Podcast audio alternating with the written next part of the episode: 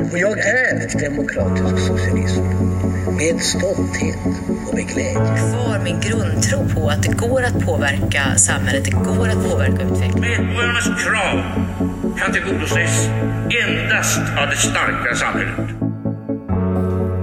Hej Joakim Jonsson, välkommen till Riksdagspodden. Tack så mycket.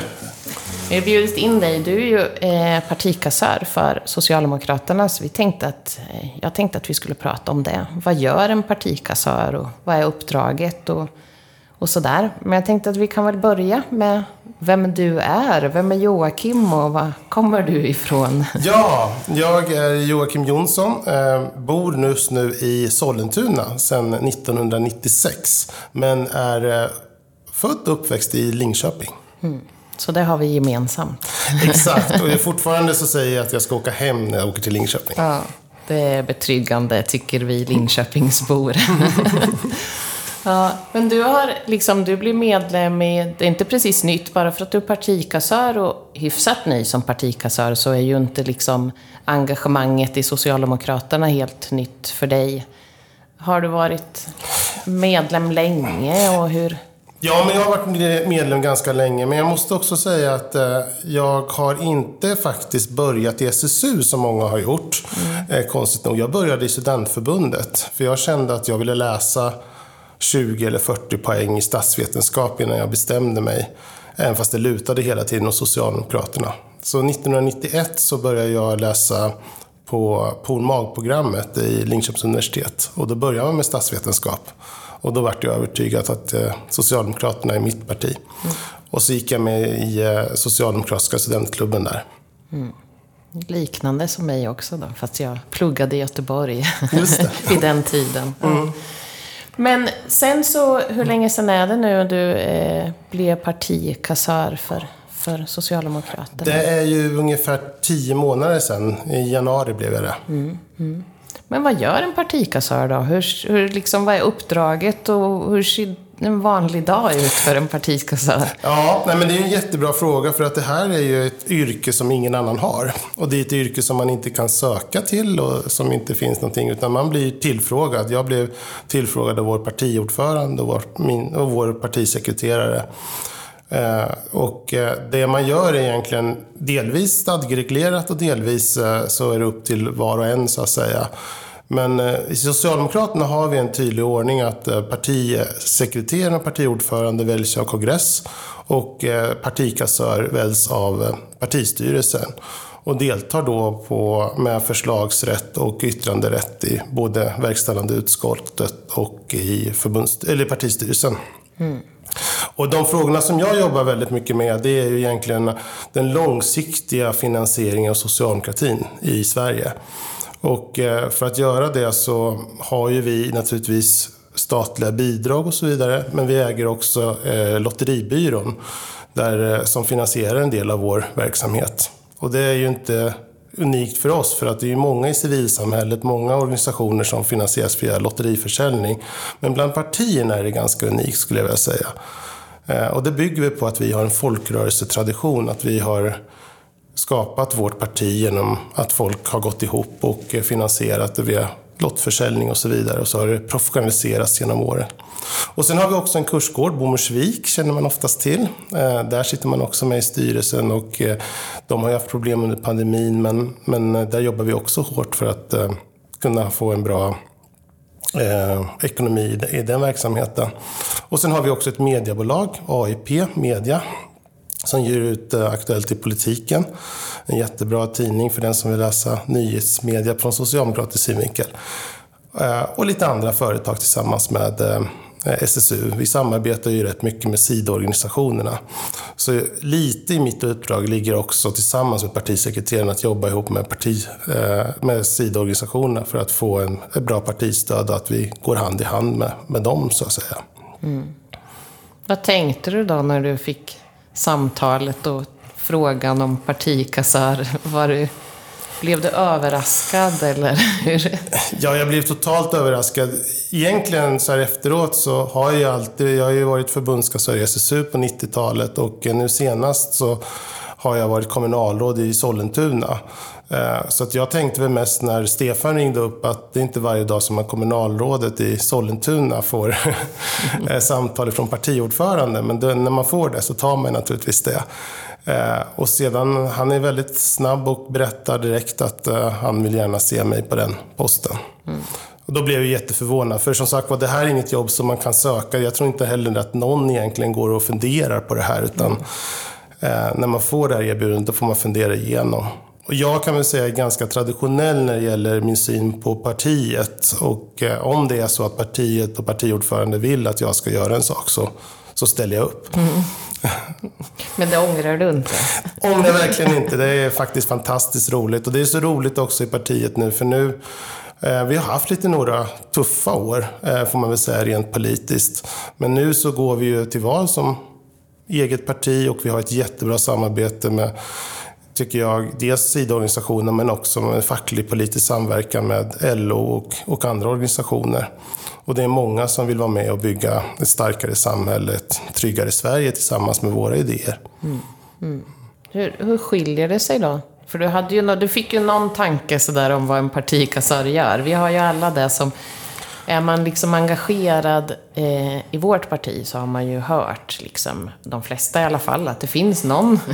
Men hur skiljer det sig? Finns det stora skillnader mot din, din, dina förutfattade meningar om uppdraget och vad det är? Ja, alltså, det kanske låter lite kaxigt, men när det gäller ekonomi så har jag jobbat med ekonomi hela mitt liv, så där skiljer sig inte så mycket mot mina förväntningar. Men eh, man får bli väl ännu mer övertygad vilken viktig roll socialdemokratin spelar för hela samhället och för, för framtidsutvecklingen. Och jag tycker väl det som jag förvånas mest av är ju att jag sitter med i verkställande utskottet. Och jag ska inte berätta vad vi pratar om där. Men däremot kan jag säga att det är så otroligt öppen klimat. Där sitter alla och vi har varvet runt och alla får göra sin egen politiska analys. Um, och det tycker jag, och även fast vi gör det och även fast de besluten vi tar är faktiskt viktiga för landet så läggs det inte utåt utan man jobbar tillsammans för att hitta en jättebra lösning.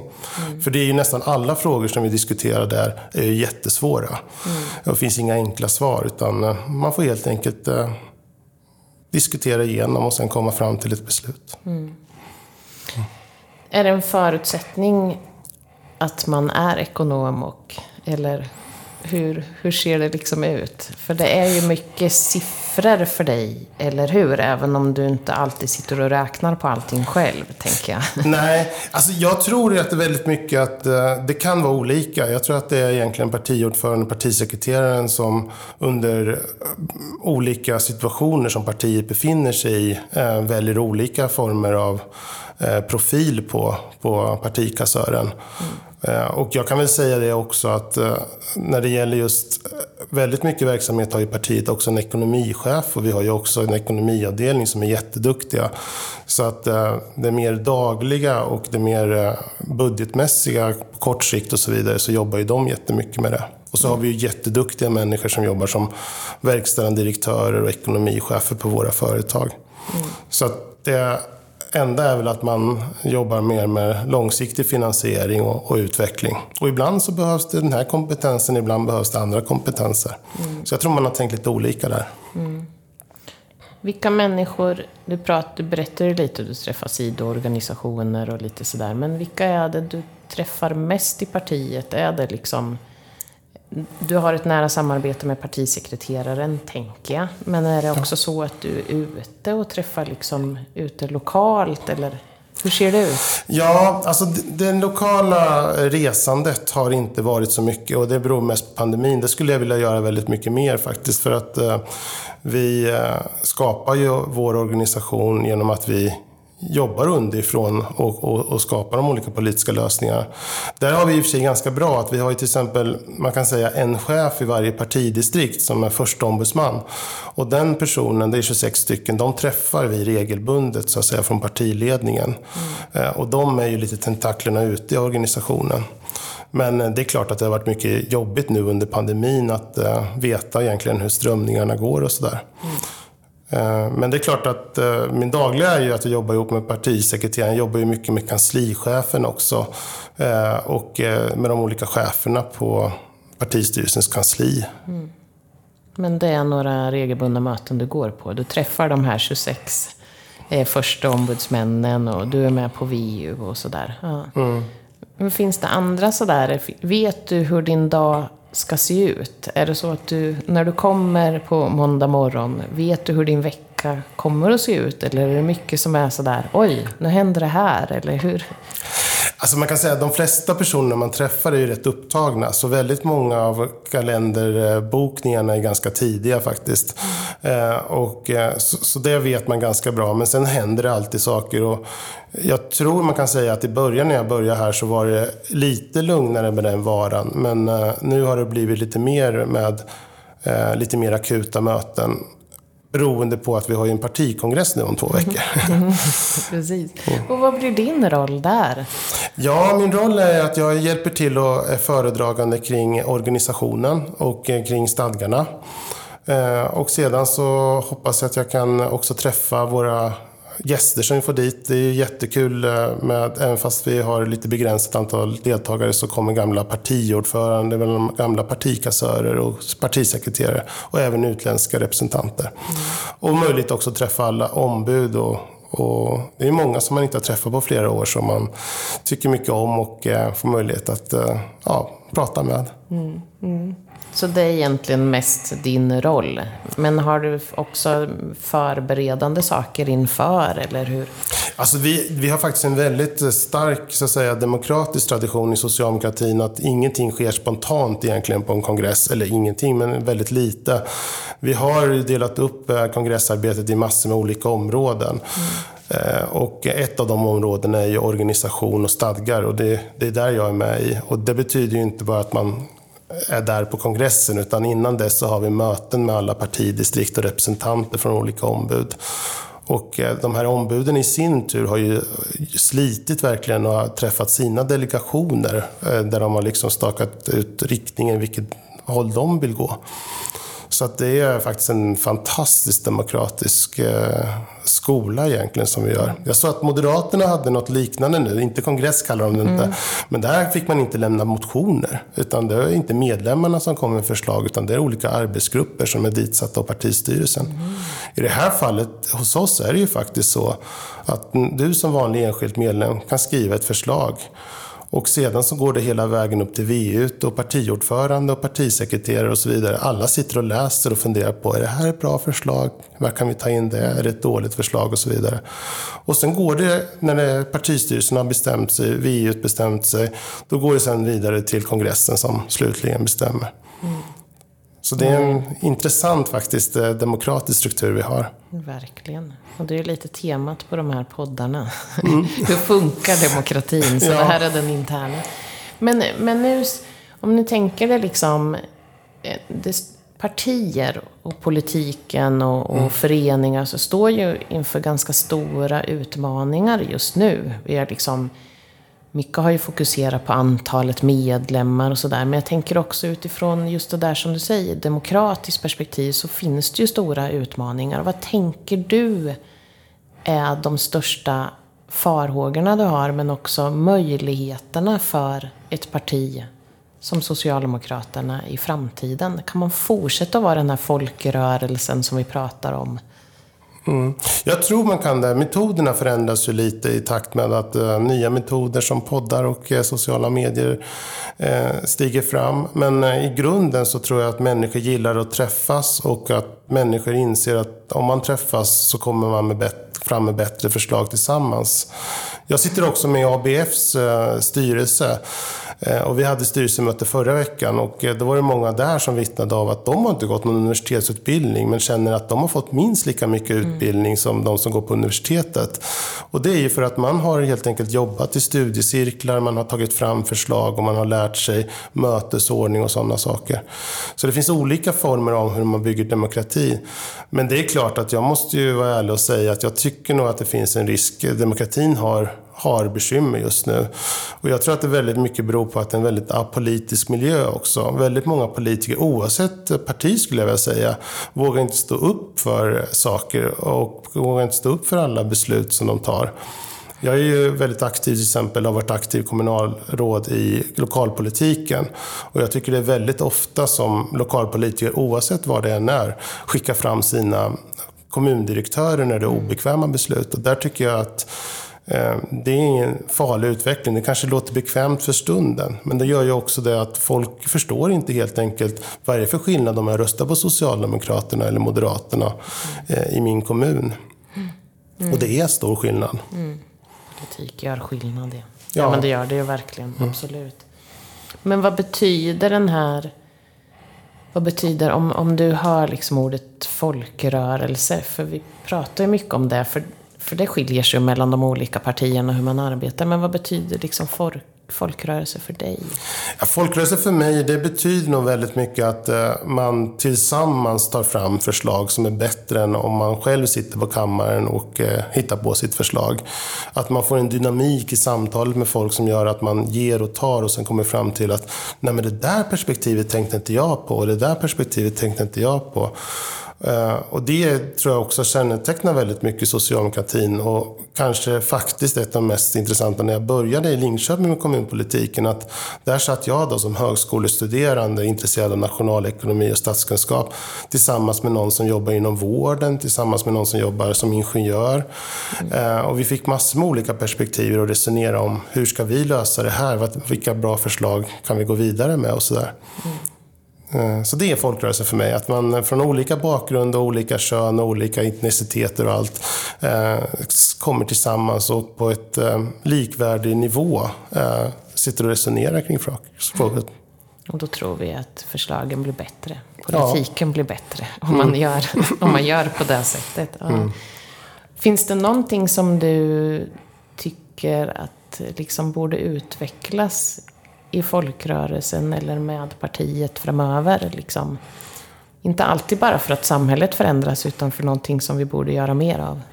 Ja, men det tror jag. Jag tror ju att eh, Kanske är det lite så eh, med vårt parti. Vi har ju styrt länge i Sverige och vi är en väldigt stark politisk kraft. Eh, det kanske tar lite tid eh, som man skulle kunna använda till andra saker. Så jag tror att man, vi har en funktion som socialdemokrati i framtiden att väldigt mycket börja igen åter, kan man säga, finna vänskapen och kamratskapen med civilsamhället. Mm. Jag tror att vi kanske, det finns allt, det är ingen kritik mot de som har varit och nu eller hur vi är idag. Men det är lätt att man har, får fel fokus när man har styrt ett land så länge. Eh, så där tror jag väldigt mycket på i framtiden, att man samarbetar. Och då pratar jag ju om eh, hyresgäströrelsen, eh, men även idrottsrörelsen och, och, andra rörelser som vi har. Som egentligen växt, vi växte upp tillsammans med på 1800-talet, tillsammans med nykterhetsrörelsen. Mm. Jag tror det finns en dynamik i alla de där föreningarna och att när de kommer tillsammans och resonerar kring frågor. Mm. Så vi har något att lära oss också av historien? Ja, jag tror det. ja. Vad tycker du är roligast med ditt uppdrag? Det roligaste med mitt rum, men det är ju ändå att träffa människor. Och mm. det är väl egentligen så tycker inte jag att det är så stor skillnad till när jag var aktiv i SSU. För att det som är så kul att se det är när folk växer. Man ser att folk kommer in i en politisk församling och är lite förvirrade i början och kanske är lite rädda och kanske inte vill säga någonting och kanske inte vågar säga någonting. Men sen blommar de ut och ställer sig där i talarstolen och håller fantastiska tal utifrån ett perspektiv som man inte kände till tidigare. Mm. Det är det som är drivkraften för mig. Mm. Det är roligt. Det är roligt. Bara för, jag återkopplar lite nu, jag har varit inne på det där, vi har pratat mycket, för det är just det som är ditt uppdrag med, med demokrati inom partiet och sådär. Men finns det också andra saker som du tror skulle behöva utvecklas? Du sa att politiker behöver stå upp mer för, för vårt ord eller vad vi tror på. Mm. Men finns det andra saker som, som du tänker kan utvecklas när det gäller just liksom demokrati? Och... Ja, men jag tror också, nu pratar vi om organisationer och sådär, att man, och att man samlas och sådär. Men jag tror generellt sett mötet mellan människor. Mm. Eh, och eh, det har varit tufft under de här ett och ett halvt åren med pandemin. Eh, vi kan inte ersätta det mänskliga, det, möte, det fysiska mötet med digitala möten. Det tror jag inte. De kan vara bra också, men, men framför allt det är där det händer någonting när man träffas rent fysiskt och diskuterar olika frågor. Dels så lär jag mig mer som politiker, men sen så eh, får jag också liksom nya perspektiv och nya lösningar från, från andra människor. Och, och, och, så det tror jag är otroligt viktigt. Så jag tror att valrörelsen nu som vi står inför, tror jag väldigt många i partiet är väldigt laddade för just för att man får göra de här mötena, man får träffa folk och resonera kring hur kan vi bygga ett starkare samhälle, tryggare Sverige. Mm.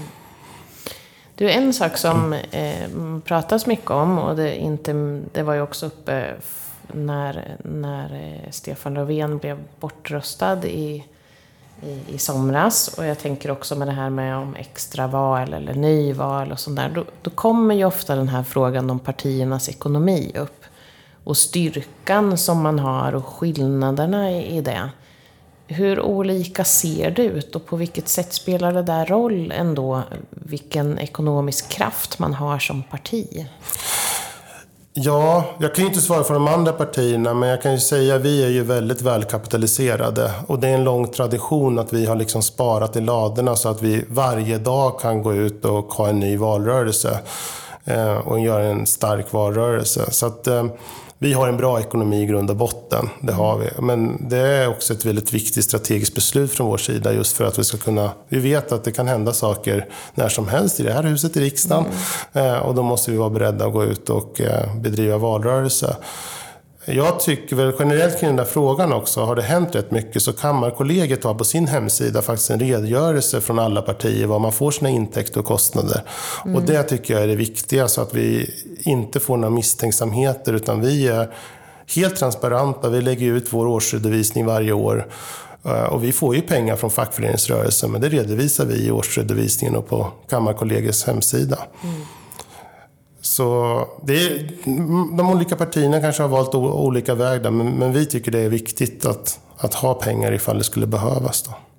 Men nu redovisar alla partier det, eller? För det var ju inte en helt självklart tidigare. Det var ju en ganska stor politisk strid om det, eller hur? Ja, och eh, jag tror att det blev till slut så alla utan Sverigedemokraterna.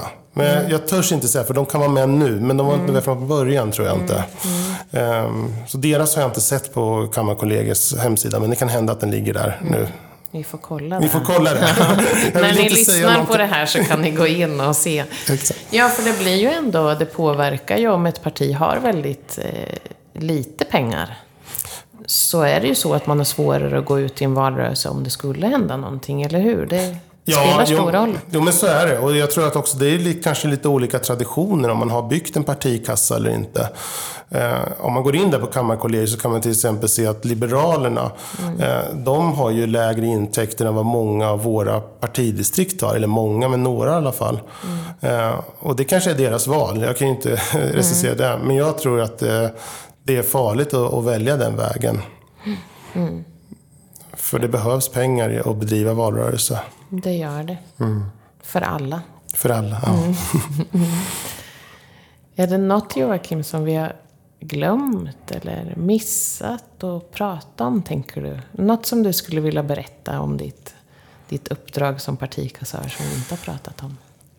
Ja, nej men vi har väl pratat om det mesta, men det som, och det var ju väldigt spännande för nu fick jag liksom ägna en halvtimme åt att inte tänka på det. Men nu har vi kongress mm. och det tycker jag är väldigt spännande. Det är ju faktiskt så att eh, på tal om historik och eh, demokrati så är det ju faktiskt så att socialdemokratin har ju aldrig valt en partiledare som är kvinna som har chans att bli statsminister redan inom några veckor. Eh, vi har ju haft kvinnliga partiledare men inte så blivit statsministrar sen. Och det är ju naturligtvis jätteintressant. Mm. Det är också intressant, på tal om demokrati också, där man pratar om att det myglas i korridorerna.